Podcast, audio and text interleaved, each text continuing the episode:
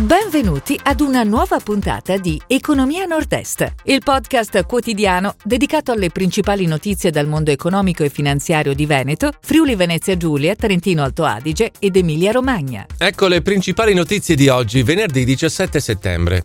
Prosecco, l'Unione Europea valuta obiezioni italiane. Emilia Romagna, vola la produzione nel secondo trimestre. Autobrennero Autovie, al via sperimentazione di convogli Iveco come treni. Gibus raddoppia il fatturato. Labomar sale al 48,8% di labiotrie. Vino aiuti per 9 milioni dalla regione Veneto. Bologna Fiere sbarca a Shenzhen. Prosecco, l'Unione Europea valuta obiezioni italiane. La Commissione Europea ha svolto analisi giuridiche approfondite dalle quali è emerso che non ci sono motivi per rifiutare la richiesta croata di registrare il Prosec, ma si dice pronta a valutare le obiezioni provenienti dall'Italia. Emilia-Romagna vola la produzione nel secondo trimestre. Tra aprile e giugno 21 la produzione delle imprese manifatturiere dell'Emilia-Romagna è aumentata del 20,1% rispetto allo stesso periodo del 2020. A rilevarlo è l'indagine congiunturale sull'industria manifatturiera realizzata da Union Camere, Confindustria Emilia-Romagna e Intesa San Paolo.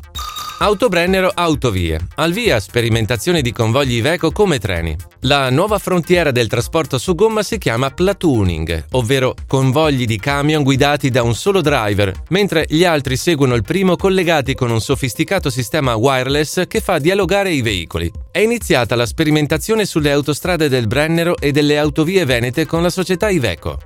Gibus raddoppia il fatturato. Il gruppo padovano specializzato nell'outdoor nel primo semestre 2021 mostra tutti gli indicatori in rialzo. I ricavi ammontano a 35,8 milioni, raddoppiando rispetto allo stesso periodo 2020. L'export aumenta del 63%.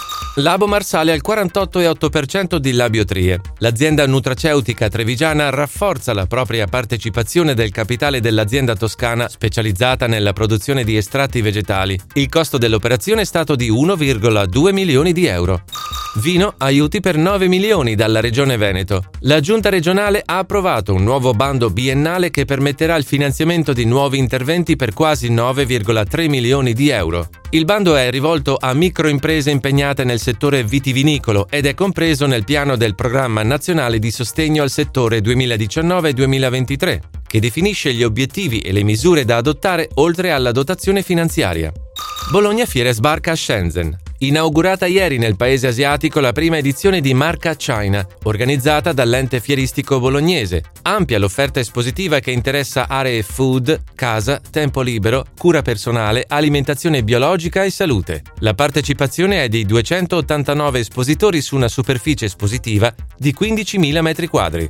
Si chiude così la puntata odierna di Economia Nord-Est, il podcast quotidiano dedicato alle principali notizie dal mondo economico e finanziario di Veneto, Friuli Venezia Giulia, Trentino Alto Adige ed Emilia Romagna. Appuntamento a domani!